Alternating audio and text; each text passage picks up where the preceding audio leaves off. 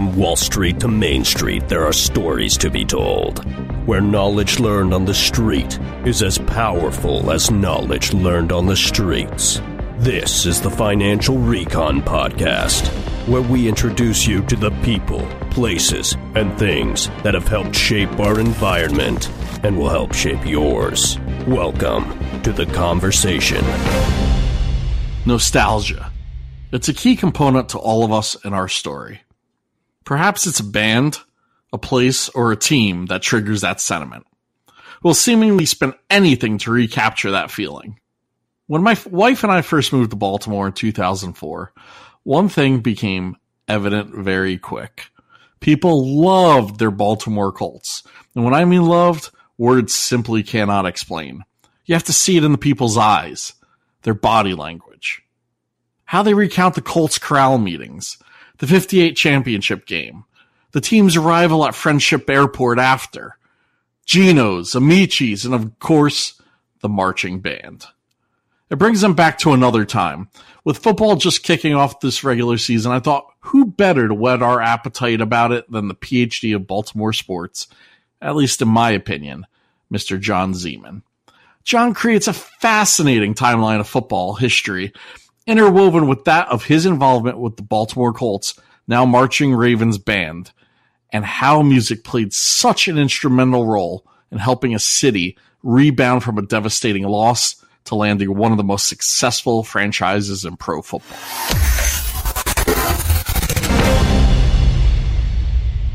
All right, John, thanks a lot. I, I just so excited to reconnect with you after many years uh, apart. You know, football season's upon us, and I, I know everyone's just so excited about you know uh, football coming back again and and the stadiums being filled and everything. You know, there's no better. You're, you're like the David McCullough, Stephen Ambrose to me of uh, of of football, and especially around the Baltimore Colts. And um, I just kind of, you know, wanted to to start out with just how did you end up, you know, getting involved with the Baltimore Colts marching band and um, kind of we can go from there. Well, I mean, as a kid, I never played sports. I was too skinny. I get out there, I get killed. So mm-hmm. my love turned to music. I love music. I started playing when I was six years old. My I was always tapping and rapping, and finally, my father just told my mother, "Get him out of here. Get lessons, something pro- progressive."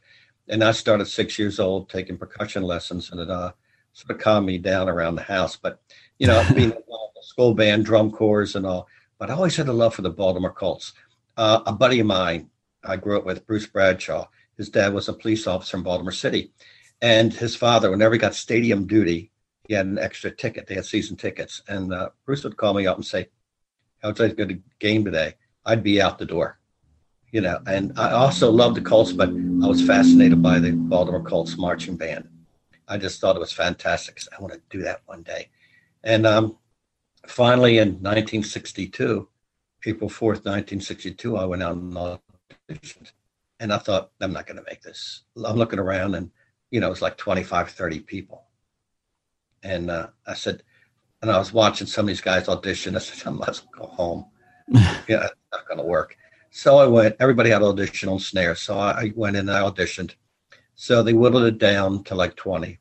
I was still in the run. They whittled it, whittled it down to like maybe 15, then 10. Then they said, okay, we only have so many spots, and that's it, because some of the people came back from last year and they said that um, we have a spot that's a sn- snare uh, position, and that went to a guy I think named Tom Morgan. Tom uh, played for the Marine Drum and Bugle Corps at Eighth and I in Washington D.C. Oh so wow!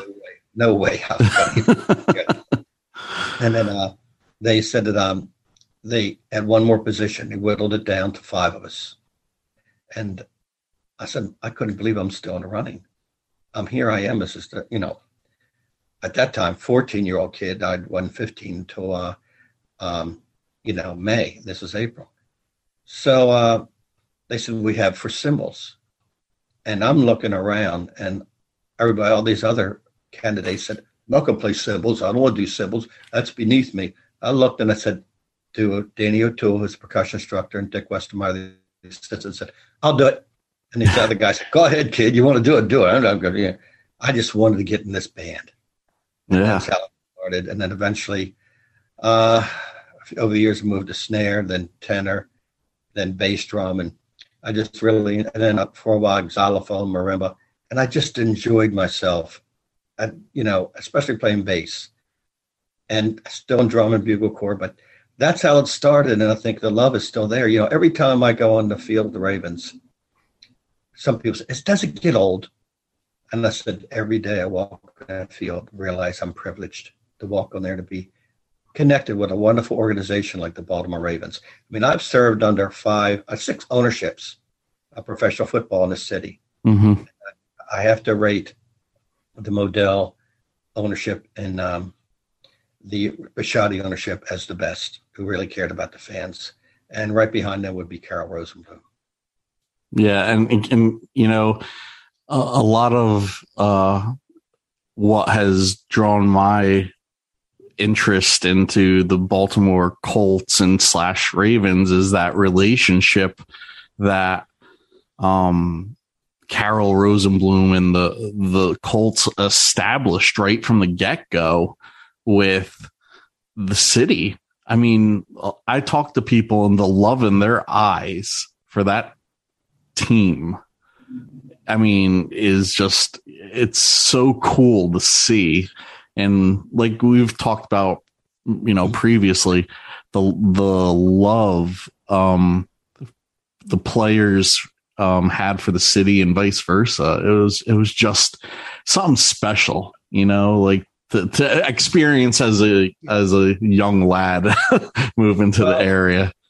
You're not, of course, not as old as I am. I'm 74, but before when I joined the band, the NFL was only like 42, 43 years old. Believe it or not, mm-hmm.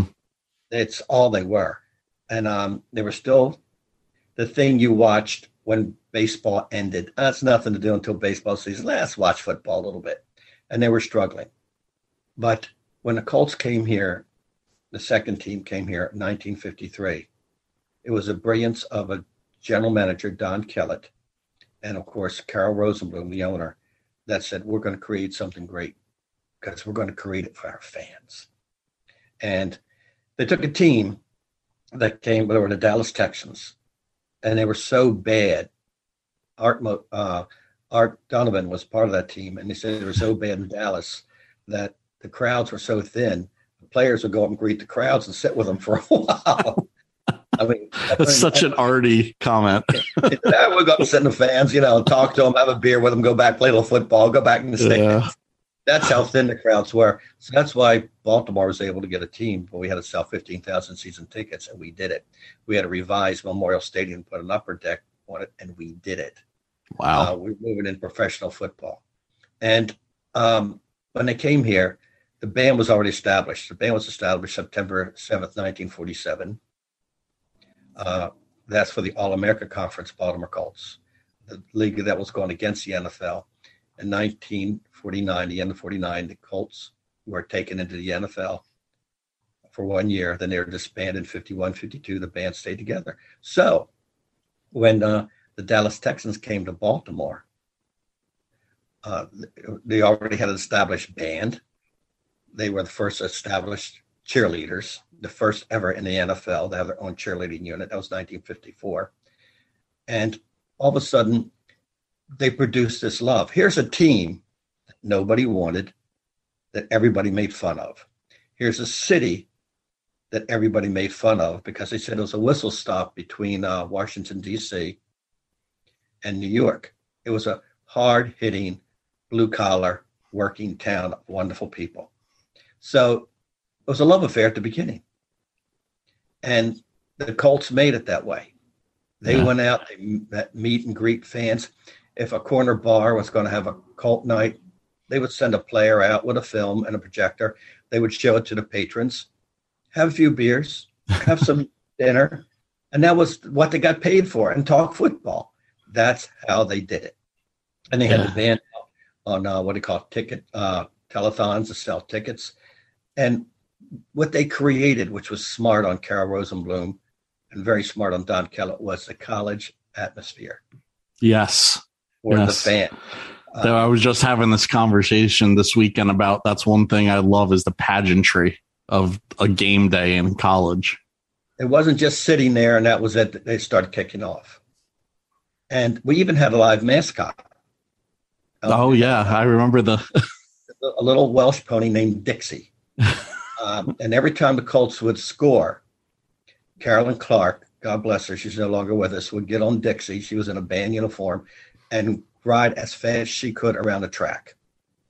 And the fans would go nuts to hear the fight song going, the cheerleaders jumping up and down, and you know the majorettes twirling. We had a majorette unit twirling the batons, and it was the atmosphere. Every time we score, it was going to be a celebration that's Um, awesome.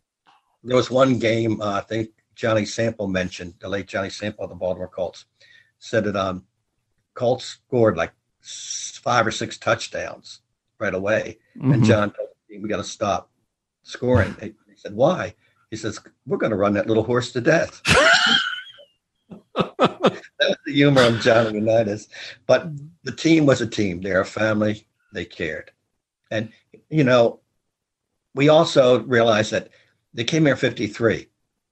1958, they were challenging the Goliath of the NFL. The Oh, you're gonna you're gonna go straight for my heart here, aren't you? Because as a Giants fan, right? it was like, you know, I mean, they were going basically against the darlings of the league that, and everybody was betting money that the Colts would lose. Well, there was, I can't tell you how many excursion, excursion trains that went to New York of fans. The band went, everybody went. And we sort of turned it into a cult uh, mania up there. But um, as you know, the out, you know the outcome, don't you? Being a Uh, uh, Giants. uh, uh, yeah, yeah. We don't have to rehash. yeah. of course, we won. I, I'm I'm with Gifford. It was a first down. That's been proven wrong. That is proven wrong a few years ago. Modern techniques, that's been proven wrong. Dang, dang technology. Um, years later, they had a reunion, and they wanted to have the Giants come down to Baltimore for a reunion, sponsored by the Babe Ruth Museum.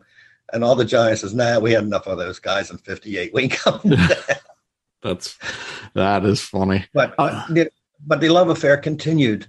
You know, it was a Baltimore Colts town. Everywhere you went, they were humming the Colt fight song, which was established in uh, 1947. Okay. In fact, the Ravens brought it back. They had a very wonderful uh, fight song that John Modell wrote uh, for the Baltimore Ravens, and uh, it was a great song, but it wasn't Baltimore. And they had a contest, and uh, what song would you like? And the fans voted 79% to bring back the old song, different words to the Ravens, but in the same tune. So it continues. It brings that song brings both groups together, hmm the Baltimore fans and the Baltimore Raven fans, and that's something about the uh, that I admire about the Baltimore Ravens. They're not here to erase our history; they're here to add to it. No, I would say from what I've re- read, they've really embraced it. You know, like, well, didn't they bring John and like Johnny uh, Unitas, Lenny Moore, Artie, Gino, all them back at the beginning? The very first game, they brought them all back, and they introduced them, and they had Baltimore Colt jerseys on. They supplied Baltimore Colt jerseys, and that was September seventh, nineteen ninety six. And uh, I remember when the band came out on the field, the people went nuts. I mean, like 20 minutes of cheering, and uh, we couldn't even hear us play. And then um, they had all the old Colts come back, and we had to prove to the fans if they embraced us, it was okay that we that you know if they embraced us, it was okay to support the Baltimore Ravens. And um, they had them line up like a tunnel to introduce the new Baltimore Ravens. And at some point, they were all given like windbreakers with the Baltimore Ravens jersey, or Baltimore Ravens um, logo on the back, and they put them on as the Colts. Uh, Ravens were being introduced. That that more or less sealed it. And Yeah, of course, they adopted a band, made us into the marching Ravens. Our history never, never, never stopped. Continued, you know, on a straight line, and that's Well- also recognized by the NFL and also recognized by the Pro Football Hall of Fame. That the band never disbanded. We hit our uh, 75th year next year. Wow. So with the band, I wanted to actually kind of back up back to when the 40s, 50s, so forth, when the NFL, you, like you were mentioning, is you know it's an upstart. It's still getting rolling. Um, how many teams actually had bands at the time? Back in the old days, I mean the old days, everybody, everybody had a band. Because you know, if you said the old days to my kids, they say the '80s, right? You know, of course. about uh, when the NFL established in uh, 1920, um, they everybody had a band because there was no canned music. but like Cleveland Browns, they only had a band, they had a drum and bugle corps. Uh, the well, the Washington football team, mm-hmm. they uh, came to Washington 1937. They had a band which is still in operation, a drum and bugle corps, and a chorus. And uh, there's all through, you know, you know, Giant had a band. Uh, the oldest one ever established was the Green Bay Packers Lumberjack Band. They were the first to oh, actually oh, wow. have a major marching band. and they went up until, I think, uh, in the 80s, I think that's when they were disbanded. I'm not sure about that. You'd have to look up the history. But as time went on, um, you know, I guess some people lack of interest and all. And uh, a lot of them did not have the fortitude to stay together like the Baltimore Colts marching band did. Because if we're, like I said, um, we're beloved by our fans and our, we love our fans. Mm-hmm. We're the band of fans.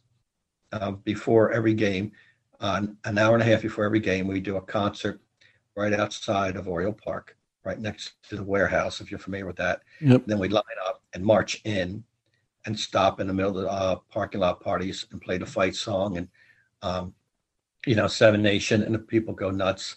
And then we march in and do pregame show, halftime shows, play during the game, play a concert after the game. Then we march back to Oriole Park where our buses are. So again, this was established by David Modell. when the Browns came here, pardon me, when the Browns came here, David and I had a lot of long talks. And we went down to the stadium one day, nobody was there, and we walked through of how we wanted to set this up as a college atmosphere. He was going to form a Cleveland Browns band because we went to Cleveland many times when we didn't have a team to perform. And uh, we were supposed to come up to Cleveland and some of my staff and in for a week and help them establish a band. Then all of a sudden, they get a call that no, they're not coming. You know, don't come. You know, we're not going to have a band. Little did I know. Yeah. You know, just okay if you don't. Little did I know that they were coming to Baltimore, and um, when David came, like I said, we established a band, the Marching Ravens, and continue the tradition and history into it. But you know, this is something that that I'm very proud of that that our fans still have a major love for this band. But on the other hand, we got to be good. Mm-hmm. We can't get there and live on our laurels or live on our traditions or history.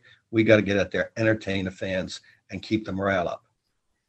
So, with you know the Baltimore Colts band, in, like you you kind of mentioned earlier, you had there's been gaps before. So for folks who don't know, they call it the band that doesn't die, or, or is the that, their, that the band that wouldn't die? So we we talked about that early period, but how did how did the Colts band, you know, for those listening who may not know, how did you all earn that moniker? Wing and a prayer. Uh, those who do, most of people know the story that the Colts moved in the middle of the night. Mm-hmm. I personally saw it coming for a year. Uh, Mr. Irsay, the owner, was going around to all these cities saying, You want my team? Make me a deal. You want my team? Make me a deal. So I told uh, the general manager at the time, Ernie Accorsi, who was a very dear friend, also worked for the Giants. Yeah. Oh, he got, he's the reason we got Eli because of his, too. yeah, he's, he's the man always thought Ernie someday should be the commissioner, but uh, deep respect for Ernie. But I told Ernie, I said, he's going to move the team. Ernie goes, no, we're going to try and stop that. Years later, Ernie said, you were right. I just saw it coming. Yeah. The team was going to move no matter what we did. Um, everything Mr. Irsay wanted um, by the state legislature in the city of Baltimore, say one of the five items, you know, fix up the stadium, new you know, stadium Yeah. items, they would work with him to get it. Then he wanted three more. Then he wanted two more. Then he wanted six more. I mean, it got to be out of hand. That showed me that it was gone. Mayflower moving vans from uh, Indianapolis, Michigan, and Virginia were stationed in Hagerstown, Maryland. And for those who don't know the map of Maryland, that's sort of like in the Western Panhandle at a hotel, not telling them where they were going to go. Just be ready. And then on March uh, 28th, they were told they were going to move the Baltimore Colts to Indianapolis. And they came and overnight moved us. Yeah. It, it was chaos. I'll be honest with you. I mean, we didn't know what to do. Fans were running around crying. I mean, that was how bad it was. hmm And we, of the band, thought, no, our fans need a rallying point. And their first step was to say, hey, the band's staying together. And people look at us and said, you people are crazy. and, uh, and I said, no, we're staying together. And they needed a rallying point to give them faith. What better way through music? Yeah. What better way through music? we didn't have a wing and a prayer. We had a plan. We're staying together. Hey, you know, everybody's doing it. And um, and my vice president at the time said, "What are we going to do?" I went, "Hell if I know." But we had a band meeting and got everybody together, and we formed into a nonprofit, all volunteer group, and um, we decided the first year we had to get out there and keep the home fires burning, do parades, concerts, and defiance of this team moving. And uh, second year, I decided, okay, we got to do more. We got to go on the road. And um, no team would touch us. we want to go up and do halftime shows. No NFL team would touch us because they were afraid we are going to be a protest group. no. And uh, finally, one team stepped forward. Cleveland Browns. Art Modell said, "I'll take a chance," and he brought us to Cleveland. Wow. And and then when they heard that, and you're going to like this, the second team that stood up for us, the New York Giants, It's Mr. Mara. Mr. Mara, but also Mr. George Young. Oh yeah. Yeah. Who, who's a, has Baltimore roots? Pardon me. Uh, yeah, um, George Young stood up for us. So the first two games was Cleveland, and then we went to New York. After that, they realized we weren't going to be a protest group. We're going there. We just want to entertain. and then Were those Yeah. uh, were those Giants ones at um the Yankee Stadium or the No, Yale no, Bowl? The, the one in New Jersey. Oh, they took okay. but uh, we went there, and uh, after that, it sort of blossomed. In 11 years, we did 30 NFL halftime shows, showing the league we still had the spirit. And that's one thing Art Modell said when he came to Baltimore about moving it. I mean, after the money is on the table, let's face it, that's the first thing. Yeah. Oh yeah. yeah. Can they support? Can Baltimore support a team? And Art Modell said, "My God, they got a marching band that's in full speed. It's not did not disband. That shows me that the spirit of the fans are there. We also had the Ed Block Courage Awards, which was the largest Yep. NFL in the NFL. They brought back uh, and honored one player from each team that did major, major, you know, charity work in the community. We also had the Colts Corrals that stayed together, and uh, the Colts Corrals, you know, are still uh, together as the Ravens uh, roost, uh, and the band staying together. I mean, it just showed Baltimore's not going to let go. I talked Mhm. to some people years ago that was from uh, St. Louis, and right after the uh, Rams moved, I said, "I'm so sorry you lost your team." And the gentleman laughed at me, and I thought, "What's he laughing at?" And he said, "We're not crazy like you people in Baltimore."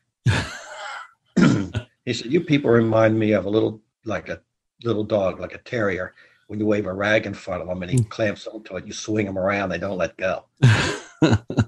he said, You kept on biting the, the NFL in the butt and you never let go. All of you, your fans. Even when you lost expansion, that's when you, that's what he said, that's when you got nasty and dirty.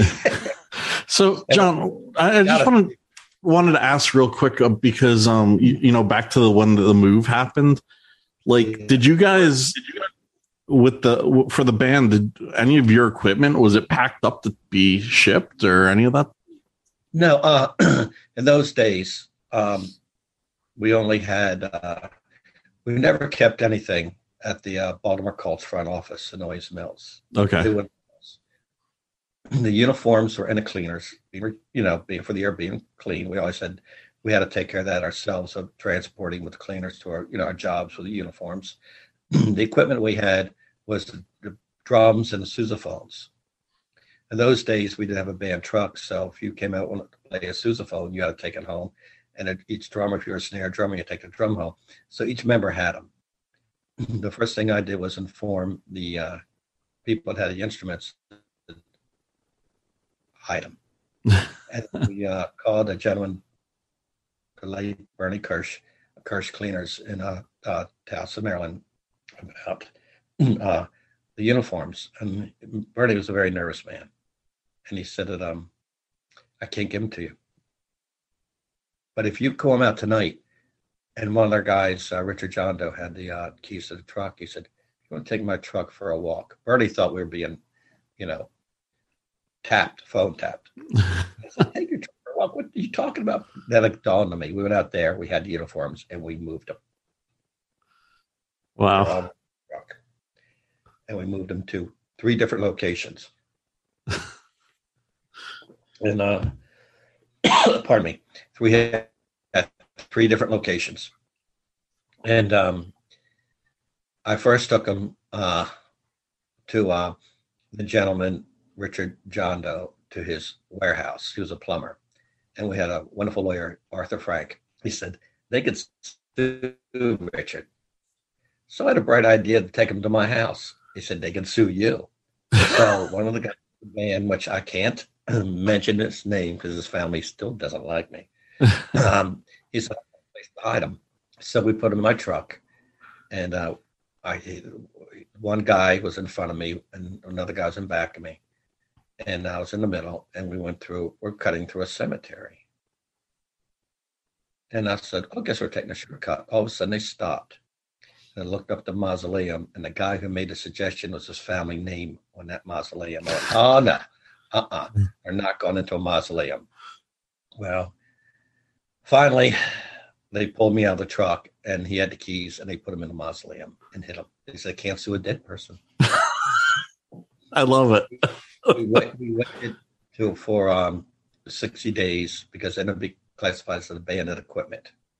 We just found out recently, a few years ago, that they were coming back for the uniforms and some of the, um, you know, uh, sleds that they use for, you know, football tackling and all. There, it came back looking for them. oh after wow! after sixty days, they couldn't touch us. Okay. So, after sixty-one days, we pulled the uniforms out and did a big parade in Baltimore. Nice. To a major, major uh, pep rally at the Baltimore Arena. So that sort of started. We had William Donald Schaefer come in as our drum major, who was a mayor at the time, and lead us into the Baltimore Arena. And uh, that sort of started at our defiance, and I had to use defiance. We weren't trying to go against the NFL. We wanted to get a team back here. We did everything we could in expansion, and they still turned us down. I sort of figured that again, the fix was in when Jacksonville dropped out of expansion, and Commissioner Tagliabue, they all went to Tampa. I mean, not Tampa, went to uh, Jacksonville and talked them back into it, and somehow they received some seed money for somewhere, from what we understand. Mm-hmm. And of course, as you know, Jacksonville and Carolina got the teams. It should have been St. Louis and Baltimore. So that's when uh, William Donald Schaefer at the time you know, he became governor and uh, he called in John Moag and uh, John was chief lobbyist, and also at another time he was Maryland Stadium Authority director, and basically I say took the collar off, said get us a team, uh, and you know the rest of the story. Yeah. Baltimore. But at that time, we also had the deal was so good. We also had the New England Patriots looking to come to Baltimore. Uh, we also had, uh, of course, the Raiders. Um, the Raiders are like going everywhere, right? the Browns, uh, Arizona, you know, uh, and even the Indianapolis Colts were wanted to talk to us about coming back because they were having, or say, won another new stadium. Um, from what I understand, John Moag negotiated with all of them except the Indianapolis Colts. He did not talk to them. But um, we got blessed by getting the Modells here. There's a book out I recommend called Fumble. Okay. This will tell you the reasons why Art Modell had to move to move his team, and what it be New Mexico, or Baltimore, or you know anywhere. You know, he had to move. He had no civic cooperation. So I get so, the book Fumble. So so with you know when the when the Colts you know leave town in the middle of the night, how did your relationship with the old Colts, uh, you know, the former Colts, um, how did that go? Like, were they, were they still very supportive and uh, coming out? Alumni? Baltimore Colts alumni? Yeah. Mm-hmm. There's another group that came out solid for getting the team back in Baltimore. They came out full blast. Anytime there was a rally, anytime there was, you know, anything to be done to go on television, you know, to promote. Um, when we did our recruitment for the band, you know, I got John Unitas to come in and be our spokesperson. He not only did TV ads, radio ads, whatever he could to speak for us about, hey, join the Baltimore Colts marching band. The Colts may be gone, but the band's still here. And I, I still got a lot of the videos still in our archival. The nice. Archive. And then also Lenny Moore stepped forward, Tom Matte stepped forward, um, uh, Sam Havrilak stepped forward, uh, Rick Volk, all of them. I mean, that's just naming a few of the wonderful players that said, what can we do? And they were everywhere, totally everywhere. And um, John Unitas at the time owned a restaurant called the Golden Arm. And in the men's, uh, as you went into the men's waiting, uh, men's restroom, he had a plaque put up, the Bob room. Got to get the dig. yeah. But uh, I know um, many times they were invited back for the Indianapolis Colts, and they didn't go. And that's another reason why the Baltimore Ravens hold the history and heritage. Like I said before in this interview, they're not here to erase their history, they're add to it. They got a statue of John Unitas out in front of the stadium. How many cities lost a team is going to honor a former team? They have all the Hall of Famers and retired, num- retired numbers in the stadium on a Ring of Honor. They've had a 58 team back twice to honor them on different landmarks, other dates. Mm-hmm. And, you know, again, I hate to say it, that number is dwindling fast. Yeah, sadly. Yeah, and, uh, you know, they brought back the fight song to do bring the both sides, Baltimore Colts fans and Raven fans together.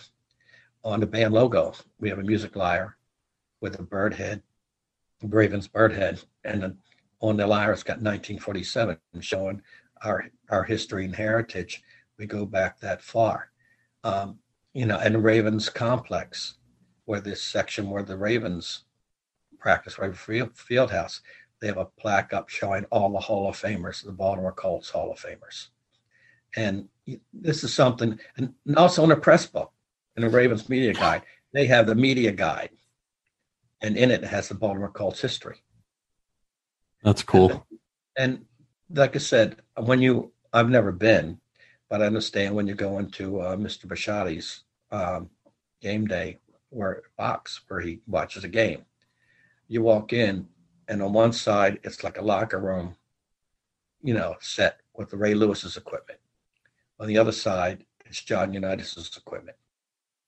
Wow. And there- there's a big photograph of Steve when he was a young boy, maybe 11, you know, maybe 11 or 12 at Westminster, uh, Maryland, where the team Colts used to train with Steve and John Unitas.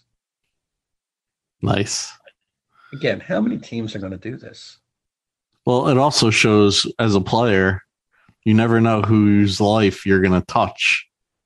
Absolutely. And and you know, since we're talking about touching lives and uh Johnny you can you share the, your story about you know uh when your uh was it your appendix burst or Yeah. Uh, again, um, it's a different time back in those days. Mhm. The team always knew the band, and the band always knew the team, and everybody knew each other. I mean, the, the team lived in the neighborhoods. They worked in the off season in Baltimore, so they knew each other. We knew the fans; the fans knew us. And um, it was 1963 and uh, my appendix bursted on me, and I was pretty bad off. I had pleurisy. I think it's pleurisy through the system, and um, I was operated on a Friday. That Sunday, the uh, and went to Washington to play a halftime show. We always did conglomerate shows with the Washington band, and um, during warm-ups, Bill Miller, who was band president at the time, saw John. And I only knew John for about a year or so. He said, You hear about Ziemann? And John said, What happened? And he says, His appendix bursted on him. He's pretty bad off. He's not good. And he said, Where's he at? He said, St. Joseph Hospital. This was when the St. Joseph Hospital was downtown. He said, Okay. Next morning, a nurse came in, all excited, and said, I think it was her name was Miss Douglas. She said, Guess what? John Unitas is going to come up and see you. I said, Yes, so is the Queen of England. You know, Nancy. I shouldn't have did that to her, but sure enough, I found that he was coming up, and I told the doctors, "Get these tubes out of me. I'm not going to have him see me like this." He came up around one o'clock. He brought me a football, a game day football, which are very rare because not that I didn't appreciate the game day footballs, but he usually gave them to Maggie at St. Bernard to play with. John was not a sports collector. Story, but he also brought me uh, a St. Christopher medal. then they took a photograph. He's holding me up. That's how bad I was. Mhm. And uh, I got the medal around my neck. In fact, I still got it displayed. I'm looking at right over there in my, in my den with the ball and the medal. And then the um, he stayed for about two hours talking to me football, talking about everything. Then he left. Around eight o'clock that night, night at night, the night nurse came in and said, "You know, Mister Unitas is still here." I said, "He is. It's eight o'clock at night." He's up talking to the older people, talking to the kids. He went to our cancer ward for children, and he's in there talking to them. So there's a man had to be on the football field for like six, seven o'clock the next morning, and he's still eight or nine o'clock at night out there talking to the fans and signing autographs. That was John. We were blessed to have John Unitas in the city and Brooks Robinson Oh yeah. in the city. They were both cut from the same cloth, you know. And I'm not saying the fan, the players don't care now. They do care, but in my opinion, it's a different situation. In those days, the players could walk among us. hmm Nowadays, I've seen it. It's tough for them to do. Oh yeah. Um, Yeah, well, and, and not to mention all the handlers and everything. It's, I mean, Right. it, it was it was different, and but it's it's not only just him. Like you know, you, you heard the stories. What Jim Parker had his liquor store that people would Mm-hmm. visit, and you know, Lenny Moore is involved in all the um. Yeah, the uh, nightclub. Oh yeah, he had the night. I forgot about that, and he also was involved with you know kids and making sure you know getting them set on the right path. And you know, you just and Artie had the Artie Donovan's uh uh, country club, and Yeah. Gino had Gino's, and then there was Amici's, and like I mean, they were everywhere. Well, that's was a smart thing that Baltimore did. You got to realize back in those days, we had the United States military draft. hmm these guys are coming right out of college. How come Baltimore could keep them? That was a big question. What's going on in Baltimore where a player maybe with San, San Francisco 49ers for one year, then he gets drafted? or they move, or they go home. well, we had a group of men called the Colt Associates, and it was headed up by a gentleman named Ralph Elsmo. And they're made up of businessmen. So when Tom Matte finished playing, you know, football at the end of the year, instead of moving back to, you know, his home state, they made sure that he had a job during the off season. And then when he started, when he training camp opened in July, the company would let him go, then rehire him at the uh, at football season, at the end of football season. And they had diversity of men in all walks of life in business. And they did that. They didn't get anything out of it, just the pride of being part of this. Well, maybe a few autographs and picture photographs. You know, that's about it.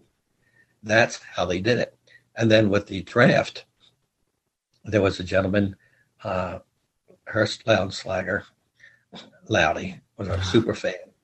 Howdy, Loudy was uh, permanent, I think, a master sergeant with the Maryland National Guard, and he sort of helped out of getting the players into um, the Maryland National Guard. They didn't shirk the military, but they got into the Maryland National Guard. Quite a few players, and they He helped accommodate their scheduling, right? yeah, he would come and schedule for uh, going away for training and all that. So you know, that sort of helped bring some championships to Baltimore by continuity continuity of keeping um, players in Baltimore. Plus, it shows you another reason why Baltimore cared about this Baltimore Colts team and a pride. These Mhm. men got nothing out of it. Loudy got nothing out of it, except the pride of bringing a championship and the love to the city. And that's another thing that made us champions all the way. But again, I don't condemn the current players. I understand where they're coming from, especially the protection of their families. Mm-hmm. Oh yeah. Out there, but some also people that they would have to do that. That's why I, I'm think Ray Lewis did the best thing. You never heard him talk that much about his family when he was playing. Not until after he retired. And then he started talking about his family, but today, most of his children were adults. I think it's smart though that what Baltimore did though. I mean, New York played to its strengths with Madison Avenue.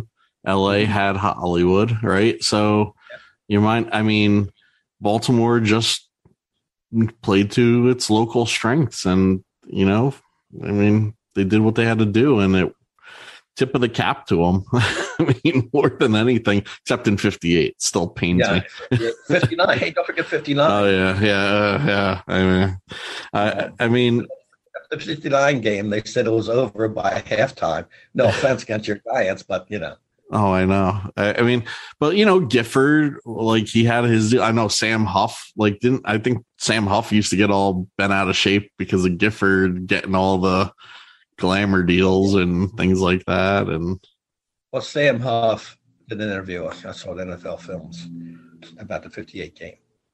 And he said he got so tired of hearing Unitas the Bear, Unitas the Bear, Unitas the Bear. that one time he said, I had him, I had him pinned down. There's no way John was going to get that ball to Raymond Berry. And he felt something like this go past his ear.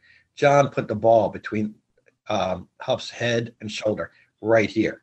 And Berry grabbed it and ran for it.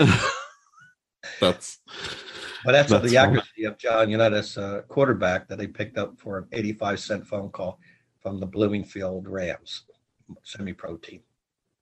wow.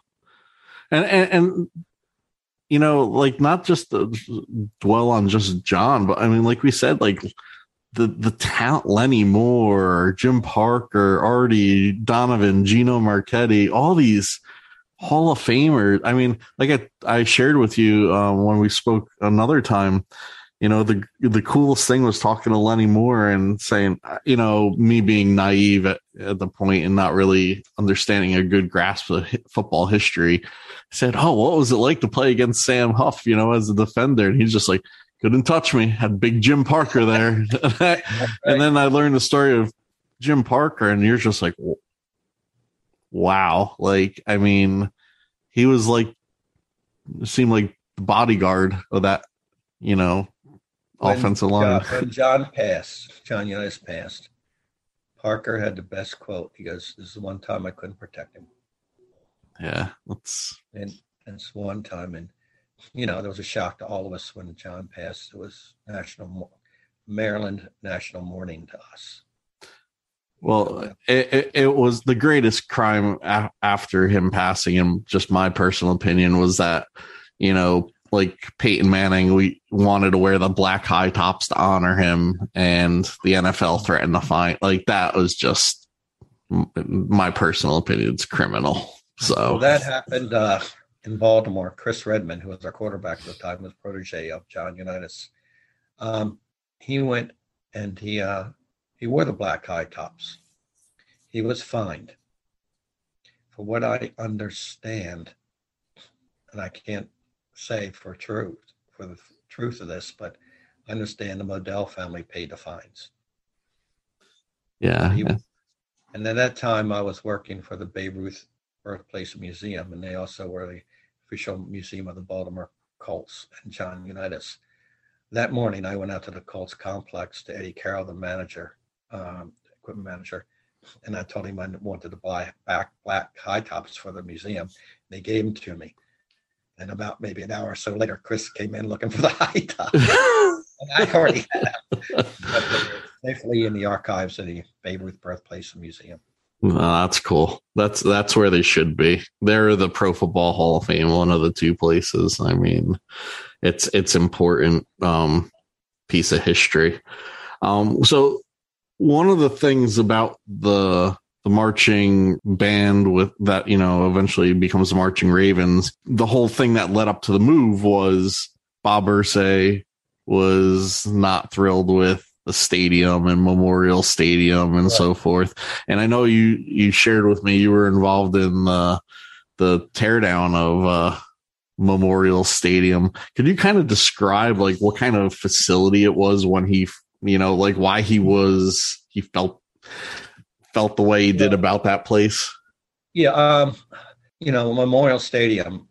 Everybody loved Memorial Stadium, and it's mm. one thing I do agree. The only thing I will agree with that we needed a new stadium, not only for us, pardon me, but the Orioles. But uh, I did 35 years in broadcasting at WMAR TV, and then I went with the uh, Babe Ruth Birthplace Museum as deputy director. One of the first jobs I had was uh, out at uh, Memorial Stadium. The Maryland Stadium Authority, Babe Ruth Museum, went into a partnership that we would excavate all the, pardon me, all the historical items out of the stadium. You know, lockers, mm-hmm. uh, pardon me, everything we had, historical signs. And um, that was my first job to get in there at the Babe Ruth Museum, Maryland Stadium Authority. And at the uh, three months, of doing a roster of what for the construction for what to take out. We took three tractor trailer loads of items out of there, which is in storage at the Babe Ruth Museum warehouse. And then they asked me to stay on because to work with the construction crew to remove everything else. And then uh, that was like in, um, I guess, April, May, and June. Classify it with a price and then, pardon me, sell it to the fans instead of going in the trash. And we had a sale uh, like in July, and people wrapped around the building, lines wrapped around the building. And we had a, like a five day sale, and people coming in with artifacts, getting their photographs taken around the stadium. but truly, we all loved her. We loved that stadium. I, for you know, did drum corps shows in there like I said, I was with WMAR TV and uh, did 15 years of Oriole baseball, plus my time with the Baltimore Colts band and, you know, uh, in that stadium. Uh, so nobody loved that more than I did. But the problem, and I'm going to be very honest with you, some of your listeners, you know, will probably be booing me, but the time has come. She was falling apart. Um, they had meters on her that she was shifting. Oh wow! Slowly shifting to the west and sinking. I hate to say it, the stadium, you can go back in history, was never put up right. It was slapped up. And the upper decks were slapped up. And uh, it was in bad shape. They had PCV all through the generators, which we had to tear out a wall, remove that hazardous waste. Um, the problem is she was leaking in the locker rooms. I mean, water come up a lot of times to your, you know, almost above your knees when we had a very bad storm. They couldn't find the leak, what was going on. Uh, sad part about it also, there was an underground spring underneath the stadium. I think it was 1970 World Series that the players out in the outfield and they would run, you can see splash, splash, splash water. Um, and that's something they would have pumps around the stadium trying to drain this. And uh, it was it was just so sad. The stadium, this rich in history, was falling apart. They had these white, look like stalactites. That's what I called them around the stadium. And I said to the construction people, I said, you know, it was Potts and Callahan Construction. I said, what are those? They said the only way we can tell you in layman's term is that that's a cancer in a building, and that's uh, the cement going back to sand. And they were all it was all through the building. You saw the rebar, it was being exposed, and um, it was just a sad thing to see. It was like a terminally ill person being out there for 18 months. Mm-hmm. And the neighborhood wanted it down. They had enough. From 19 beyond 1920, there was uh, stadiums there. It was an old wooden stadium. In 1920, they built what they called it, like the Yale Bowl. It seated 80,000. Then he started in 1948, revive, you know, tearing down sections, a memorial state of, the old stadium to put in Memorial Stadium, and there's books and photo books about it, and um, it was just sad. When they um, did the construction company came in, and uh, they had to have a company come in and do a fact finding for the construction company, and they dug down in one of the um, uh, pilings and I said to the gentleman that was doing this, I said, when you get down, because he had to find out what was under, when you get down there, you're going to hit water. Well, it was like, yeah, right. Why don't you go away? so I went about my business and I get a call on my cell phone about three hours later. Said you can get him over to the west side. So I went over and he's down in the hall and he's looking, he's looking up at me. And he said, You're right, I'm knee deep in water mm. all around this, you know, uh, this piling. And he said, we also excavated some of the other pilings and found out that's the reasons why she's sort of sinking and leaning. Um, when the Ravens came here, they had to play memorial. They had to, they put twenty five million dollars of repairs in her, and the city wanted more. And Modell said, "No, we're not putting any more in. We can't." Mm-hmm. So, from what I heard, and again what I heard, it, they condemned it, and then on Friday they uncondemned it and recondemned it on Monday for Ravens to play there. Wow, that's what one of the city inspectors told me. and again, that's hearsay. That's from the city inspector. But she was safe to a point. But when they tore her down, I was there to the last brick. when they supposed to be six weeks, they did it three. Wow. And, uh, they knocked down like the upper deck, and it was like pie crust. It was nothing between uh, uh, different pilings to different pilings. It was like just cement and rebar, and that was it. So that's why a lot of you, the fans, get up there. Remember, we used to jump up and down, we can feel the stadium shift. know, that she, she was just shot. Um, even if we never got another football team or baseball team in Baltimore, she wouldn't have lasted. There's no way. There's just no way. And we moved forward in new stadiums and we had to update and upgrade. And you know, she'll always be remembered. We always love her. But I got maybe five or six hundred photographs. I always had my little Instamatic camera with me, taking photographs every day. A lot of times it was um, one guard, gentleman Larry Childs, and myself. I think every bird in the state of Maryland had a nest in there, and, and, two foxes. We used to see them, you know, uh, and that was about it. At night, there'll be flocks of crows coming in and uh, nesting into the stadium. But it's sad to see a stadium this historic go down. But believe me, it was her time. Mm-hmm. The back parking lot on the northwest parking lot, uh, they dug in, and all of a sudden they had to stop. They found uh, fuel tanks still filled with like kerosene from the old on the back parking lot. So we had to take time to get those out, drain them, and get them out. And um, they were buried. Wow. And, and, then in the front of the stadium was fuel tanks for the stadium itself. And when they lifted them out, all the um, ground was like green, looked like kryptonite. Jeez. And uh, I have photographs of that too. So- sounds like my home state of New Jersey. There you go. New Jersey. it's a super fun site. Hey. These are some, uh, you know, the plumbing was shot. If you remember correctly, fans, when we had the Ravens here for the two seasons, they, you know, uh, 96, 97, they spent at Memorial. Um, we had to get Johnny on the spots outside the stadium for people to use because by halftime the plumbing was dead. Jeez. I mean, you some of the bathrooms you would flush and would throw it back at you. now, that's how bad it was. Um, but she was gone, and then a lot of people made, oh, I loved her. we all loved her. Trust me, we all did. But it was time. I mean, it broke my heart to see this wrecking balls hit her.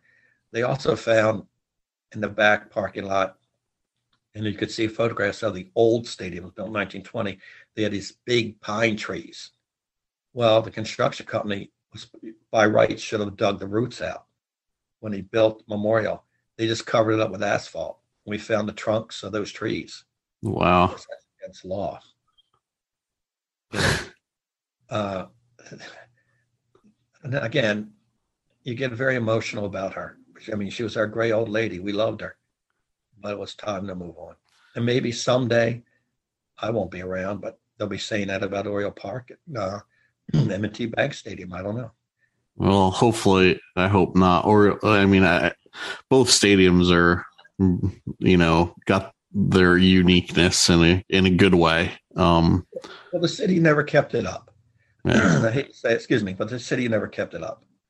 But now with the state of Maryland running both ballparks now, I think we have a better chance. But you know, the city was always limited on money and all, you know, through the uh, Bureau of Parks. So they kept it up like they would Patterson Park or Clifton Park the best yeah. they could. Well, they did the same with Shea. I believe it was part of the New York City Parks Department. I guess that was the thing back in the day. The throw the stadiums under it. I mean, we came very close to losing New Orleans too. Very close. Yeah. And William Donald Schaefer had 53 days in the state legislature legislature to get the bill passed for the stadiums. Only he said after that we will not be able to get a professional football or baseball team here. And he did it. Last minute he did it. But that's why people uh, love Willie Don, you know? Oh yeah. I mean, he's a like we we learned that there's just as much as the Colts, the Willie Don is revered, and you know, I mean, that whole it's just a fascinating capture of time, you know. He called he called me. Well, Bob Douglas, his press secretary, Bob, and I knew each other for years, and he called me while they're fighting for the stadium. we had a week to go, and he called me on a Friday and said, "I'm calling for Governor Schaefer Z. He he doesn't feel Z. It's going to pass." He said, "It just don't." We got till next Friday, and um, I told the band, we said, "Like hell." And Monday night, we went took the whole band down to the state legislature, the evening session, and played the fight song, gave out flyers, our flag line gave out flyers, why we need and bring professional football back, why we need to build a stadium, why we need to save the Orioles. And um, we blocked almost every entrance. We divided them, blocked almost every entrance um, to, uh, and uh, all of a sudden the state legislature. Were, were you guys, uh, did you bring your instruments too? Yeah, we played. We played a concert. Oh, nice. We played a fight song. We played a song. I got up there and speeches, and uh, next thing you know, the House and the Senate is out there watching us. and the president of the Senate, Mike Miller, came out to me and called me over and said, Can you do me a favor? I said, Yeah. He said, You made your point. He said, Can I please get the state running again? Because they're all out here. um, so for for a, a, brief moment in time, you were the most powerful man in Maryland. yeah, but uh, yeah, that's right. I could have pushed some legislation through. Uh, but, but they um we they got us inside and somehow they had a joint session and they gave us a proclamation. And um that night the funny thing about it while we're playing and all, i looked over and i see two state troopers watching us. This is not good. Finally when we finished they walked over to me and they sort of have a smirk. So you in charge? I said yes sir. Hmm. do you have a permit for this I said, no, sir. They looked at each other, says, we're going to have to disband. And that's yes, sir, no problem. We already fit. They waited until they knew, you know, and they looked back and they just smiled. said, but uh, the next day, Bob Douglas called me and told me, he said, you don't believe it. With the band being down here, it's starting to turn heads. People start thinking about the Colts, the good times going out there, fun they had with professional football, the pride they had. He said, and we're starting to lobby against it. I think we're going to get the votes because um, here is a bunch of band geeks turning around to get professional football back and saving the Orioles in Baltimore. Um, Friday afternoon, uh, William Donald Schaefer called me personally and said, "We did it. We got it passed." Nice. Did a lot of things. A lot of you know, people got involved in this and the band was one of them. And the band, you guys sort of pushed it over the hill. And then he also sent me another beautiful letter stating that, which I have in our band archives. So here's a bunch of band geeks. Even a football team. Can you believe that? But that's, in my opinion, the beauty and the the romance of this this love affair between Baltimore and its marching band and football and the, this is just what these experiences have that emotional connection to all of us that like we're that it could be such a catalyst to get you know to get a new NFL team to Baltimore. And it's just it's really awesome. And, and well, you know. one thing David Modell always said only two words only in Baltimore. Only in Baltimore. And he's right. Yeah He's right. Only in Baltimore. So I, I gotta ask, since we're you know talk, we were talking about Memorial Stadium, the one thing that popped to my mind that I I've been wanting to ask you is it like let's just compartmentalize this into maybe like two things like the Ravens and then the um the Colts the Colts band. What was the most memorable concert game you all played or you know for for each aspect? Well you you really how much time we got? Until the uh memory crashes on the recording system. Yeah. Um, i think getting the word from the Modells that we're going to be adopted, the band going to be adopted by the Ravens. That touched us greatly. Mm-hmm. Uh, the thing that uh, scared me was in when the they announced in November of '95 that Ravens were coming to Baltimore, and I got word they wanted a band. But January, February, all of a sudden Modells are involved in lawsuits. The state legislature said this wasn't approved by us, and going back and forth. It looked like the Browns may have to go back to Cleveland. Of course, band was back burner, and I don't blame them. but we didn't hear anything, nothing going on, nothing going on. And um, finally, we got the word July 3rd, uh, 1996. Dave Modell called me and said, um, definitely the band's going to be um, adopted by, you know, the Ravens. But before that, you know, we did a TV show in May at WBAL TV with um, Kweisi Mfume, who's a politician, and I think he serves in the Senate, also served in the House. And it was a talk show, and was about that. The panel is David Modell, uh, Johnny Unitas, the late John Steadman, sports writer. And, um, you know, they had a lot of us in the audience for the band and all. And during the break, Mr. Mfume and I know Nancy for years. He says, Have they told you anything yet? I went, No, nothing yet. He goes, I'm going to come back and give you the opening. Go after him. So he came back. He said, Well, here's John Ziemann, stand up. And I, I said, David, no matter what, we want to be your marching band. And he said, John, I already thought you were.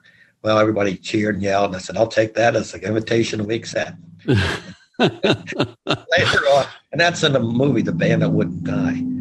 on the video, and then and, and, that's the in case folks want that's like the what the Barry Levinson thirty for thirty, right? It's the band that wouldn't die. Uh, you know, you can look it up and see the yeah. movie, fifty three minutes long. Oh, it's a great it's a great capture of you all. Uh, I I watched it the day it came out, and I I mean my wife and I watched it and we loved it. So I highly recommend. Yeah, I mean that's something that Barry did and produced, and um, you know it's one of the top thirty for thirties. It's been out for God over ten years, but um, I look a lot younger. But you look great to me, buddy. that, that's a seriously. That's to get the movie The Band that wouldn't die. You can buy it for a few dollars. It's got, if you buy it, it's got a lot of the um, side interviews and all. It shows Irsay's full press conference at the airport. But we're getting back to your question. I guess July 3rd, we announced uh, that, you know, Dave told me we're coming back. We're going to definitely pick up the band. And he said, but I don't want to announce it until tomorrow, July 4th. So we made arrangements. And when we, we do four Fourth of July parades, and we are at Towson, Maryland, and we came to the reviewing stand, and that's when they announced it. And you can see the band standing there at attention and are ready to bust. And I told the drum major at the time, Jack Faith, I said, at ease, give me at ease. Well, then they exploded too. never heard the fight song played so hard and so fast in my life. that, that, was, that was something that was very touching. And also, the first day, like I said, we played 1996, September 1st, 1996, at the first Baltimore Ravens game. We came out, the fans just loved us and adored us. And um, also, I think off the field, mm-hmm. there's two things for me on my bucket list that we accomplished was we did the inauguration play, parade for uh, President uh, George W. Bush. Oh, cool. George Bush. And uh, we also did uh, what you see behind me is uh, Macy's Thanksgiving Day Parade in 20, 20, 27, 2007. Yeah. 2007. And uh, we did the Macy's Parade. So those two things on my bucket list that, nice. you know, that this band accomplished. I mean, I can do all the paperwork and promoting I can, but if you don't have the people, the wonderful people in this band to make it work, the musicians, the equipment crew, the, the staff, at the time, the flag line and honor guard, you would have never made Macy's. You know, 2007 is when they did it. And, mm-hmm. You know, mm-hmm. you can go online and see that. And uh, that was uh, another very memorable I feel in my heart. And that's what my sons did that for Christmas one year, which you see behind me, the bass drum head and all. So it's, you know, especially coming from my sons, Chris and Pat. Nice. That's that's awesome. but you know, we're not finished yet. We got a lot to go, and um, we're up and running and uh, ready to get that team to the Super Bowl, and that's what we want to do. Well, hopefully not against my Giants because the last time that happened, it didn't end up well for us. Oh yeah, that's right. I forgot about that. um, I got a vice president, Pete Zerpolo from uh, I think, uh, Long Island, and I always bring that up to him, and he just tells me, "Get away from me." well, I told you the one time I got in the castle with somebody, um, they were going to meet a player, and uh, we're sitting there, and there's the Super. This was prior to them, the Ravens winning the second Super Bowl. Um, there's that first Super Bowl trophy sitting there, and I said, if that thing wasn't under glass, I would have. Oh, yeah. Oh, it's under glass and alarm. So yeah, I was like, oh man, like that's just kicking me in the chops there. But like, just to wrap things up, John. Um, I guess like, what's your just your favorite? It's two question, really, two part question. Who's your favorite Colts player or Ravens player, and um, um, um, now I'm blanking on the second part of it, but um, well, uh, let's just start with that. I'll probably have a. You know, my favorite Colts player and my favorite Ravens player. All of them. There you go. Every single one of them. Every and, single. And do you have a favorite uh, a favorite game? Actually, now I remember the other two parts. I was going to say, what's your a favorite game that jumps them? Or you say all of them? well, I think uh, the one year we had to beat the uh, Denver Broncos to get into you know the playoffs and all. Yeah, to move up, and um, we sort of did something a little bit dirty that game. We uh, David Modell came to us and says, "You guys know the song Louie Louie?" I said, "Yeah, we got it in the archives." And the, you know, I said, "This is what I want you to do: finish your pregame show, move back towards the visiting bench." In those days, the visiting players came out early. You know, mm-hmm. you know, after the Star Spangled Banner, that's when the players came out. So the whole Bronco team was standing on sidelines, and all of a sudden we had time and we turned to them and played Louie Louie. They went nuts. they went screaming at us, yelling at us. I don't remember the head coach, it just gives my mind, but they were grabbing every referee, and the referees saying nothing we can do about it. not doing this like seems like a scene out of the replacements. Yeah, and Blast and Louie Louie. I mean, they were going after us, and you know, um, you know, I turned around and looked, and my wife Charlene at the time was in charge of the flag line. She's over there dancing with one one of the players, you know, from Broncos, like dancing. And but it was you could see how much Shanahan was his coach, I think. Oh, and, okay. Yeah, and then they were going crazy, nuts. I mean, just screaming at the referees to get us to stop, to get us to stop. We didn't know until we got to the field. That song was forbidden to be played at Denver home games because they felt it was a bad luck. Oh. And David Modell found that out. Excellent and, uh, troll right there. that that. that was. I mean, I, we could go on all days about things like this and the band history and the heritage and what we did. And, you know, especially during the years we didn't have a team. My gosh, I don't know how the hell we did it. If I knew then what I know now, it would be some changes. But, you know, the history and heritage. But the band, yes, we got a wonderful history and heritage but we still have to be good in what mm-hmm. we do. We and you guys are. You guys are great. And you know that comes to our band director Dan Fake and does a great job on that. But and also every member of the band, past and present, that made this band a success from 1947.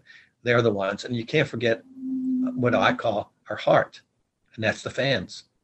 We're the band of the fans, and mm-hmm. they give us our strength, our energy, and love. And that's why I love the Baltimore Ravens and the old Baltimore Colt fans. They they mean they have a lot in my heart for what they do for us and care mm-hmm. about us. Awesome, and is uh, just like looking forward to the 2021-22 season here. is there one game that you're really excited to see or Um, gets the band pumping a little? we more? always we always like against our arch enemy, the Steelers. which You know, which the fun fact, right, We John? play- We also play first home game. We played the Colts. Oh, that's uh, well. Anytime the Colts come to town, I, I, in the, especially the Steelers, but the Colts, there's always that special dialing up of. uh But you know, we never forgive and we never forget. mhm. But there's been generations that don't know the Colts, that they were here in Baltimore. Uh, we used to have a big display in the Sports Legends Museum in Baltimore on the Baltimore Colts. And a lot of younger people came through and said, Why do you have a display on the Indianapolis Colts? So I think we'll never forgive, we'll never forget, especially the old generation. But younger generation just looks on the Colts as, you know, a team we're going against. And when you tell them they were the Baltimore Colts at one time, they get a surprise look. Really? You're kidding Yeah. me. This is, and again, you know, the- they're been, they've been in Indianapolis longer than they're in Baltimore, Wow. but they'll never have the history and the heritage and love for this team the way they did in Baltimore. Well, the the one thing um I, I was going to just add about the Steelers with that rivalry there is, you know, the one thing we were talking about the other day is most people forget that Johnny U was drafted by the Steelers. yeah and they let Yeah. him go. And then, you know, many of his biographies, he said that, uh, and he told me this personally, that he never got a chance. He was uh, sidelines, you know, throwing, playing catch with the uh, Rooney brothers, who were ball boys and, you know, worked at equipment. And when they released him, he went into uh, the Steelers and uh, said, you know, you never gave i don't mind being released but you never gave me a chance but i'm going to come back and haunt you. And he sure did. Oh yeah. He sure did. And um, the one thing i'll say about the steelers when we didn't have a team they always gave major support to the band and always offered us every year to come up there and play games to play to perform at half to they were and i got to have a friendship with the late owner Art Rooney and gentlemen all the way. I got a lot of letters and thank you letters in our archives, personal letters written by Mr. Rooney, and also from a lot of the team owners too. So they're to me very historical, not only getting football back to Baltimore, but also to the band archives.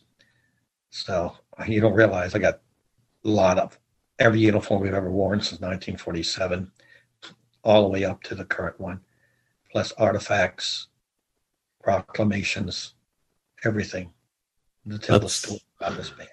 that's awesome i mean like it, you're like the smith the smithsonian of the marching colts slash ravens band Yeah, well, uh, we talked about. I have every media guide from 1947 all the way up to this year. wow You know, and that includes the stars and the stallions. And, uh, and and which one was the cfl team the uh, the, the stallions for two years. yeah We played for the stallions, but we still kept the name Baltimore Colts band. probably a good move Well, that was from owner Jim Speros. He says, you know, as long as there's money in Annapolis, Maryland, the state legislature to build new stadiums, um, I wouldn't change your name until we know solidly that the NFL's not coming back here, and it's solidly that solidly that we can adopt you. oh okay we Baltimore Colts band um, representing the Baltimore Stallions. You know, wow it's funny in our in, in our archives we have you got uniforms new uniforms uh, for the stallions but uh when we lost the stallions and the ravens were coming to baltimore for two years we played at memorial stadium. So the band you know was playing there but we didn't want to get new uniforms until we went into the new stadium in 1998 so what we did we covered up all the stallion logos put on different patches and then if uh, on the back we had a big uh, plate like a patch with Baltimore Ravens, and if you take the Stallion uniforms and look in the back of them, the jackets, you can see where the Stallion logo was. the Ravens covering it up. very, very, very, you know, smart in doing things like that. Ingenuity. Tricks of the trade. Yes, sir. but that's that hard work and dedication and it's just you know it, it's why the love affair like i said when i when i first came to baltimore i saw it in people's eyes and to this day even just in the conversations i have with um, folks in the, the baltimore region about the love and uh, affinity they have for their their colts now they're ravens i mean that it and again, this is my personal opinion. The NFL's greatest mistake was ever leaving a great city. It's like pulling the Huskers out of, uh, you know, Nebraska or something. It just doesn't. They're, they're just great football towns that should have teams, and Baltimore is one of them. So I, I, thank you so much for your generosity, your time, and this has been awesome. And uh, again, that Barry Levinson 30 for 30 is the band that wouldn't die, right? I, I always mix up the the the title there, so I want to just make sure I get it right. Yeah. When we did that movie, uh, I watched Barry what he was shooting and you know with his crew, and all of a sudden why are you doing that? Why are you doing this? He goes, first of all, I'm going to show that Baltimore is a victim losing their team. Second of all, I'm going to show, and this is his quote, why Irsay was a jerk, unquote. not me. And then he said also, he said, I'm going to show what the band did to get a team back here. And he said, and at the end, I'm going to have them crying. I'm going to have, have them crying. And he came through on all points because even if you're not a Colt fan or a Raven fan or a band fan, at the end, it's at the end, it's very touching, and uh, uh-huh. hope everybody enjoys it. And, and what's your favorite diner quote? oh God. You know, I got to put you on the spot like that because well, since we're talking about.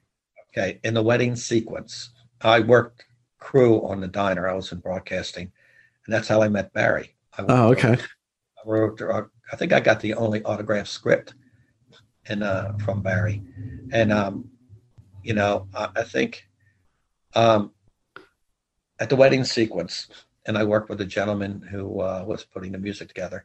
They played the Colts fight song, and uh, one gentleman, one actor is there, and I can't think of his name. He's sitting next to a lady, and she said, and they're playing it on the organ as the bridesmaids are coming in. And she says, What's that song? It's um, Baltimore Colts fight song. Very tasteful, just very tasteful.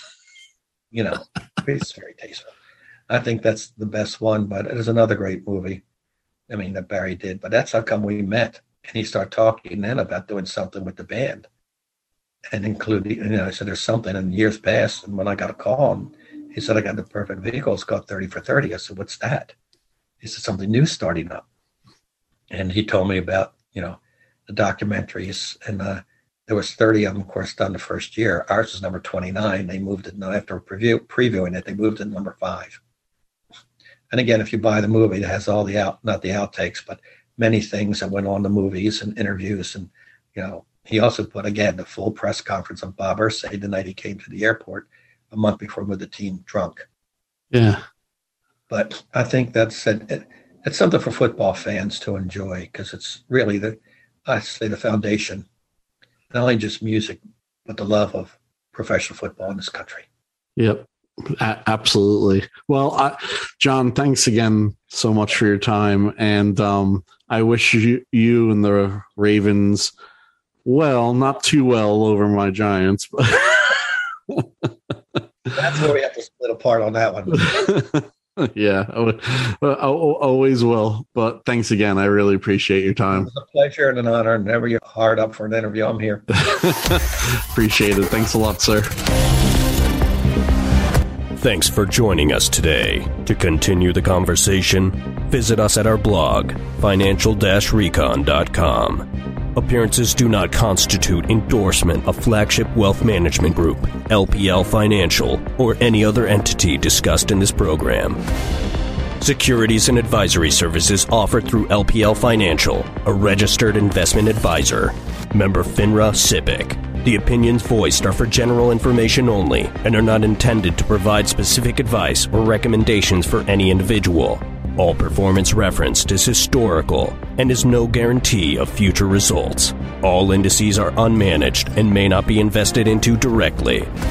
This information is not intended to be a substitute for specific individualized tax or legal advice. We suggest that you discuss your specific situation with a qualified tax or legal advisor. John Ziemann, the Baltimore Colts, and the Baltimore Ravens are not affiliated with or endorsed by LPL Financial or Flagship Wealth Management Group.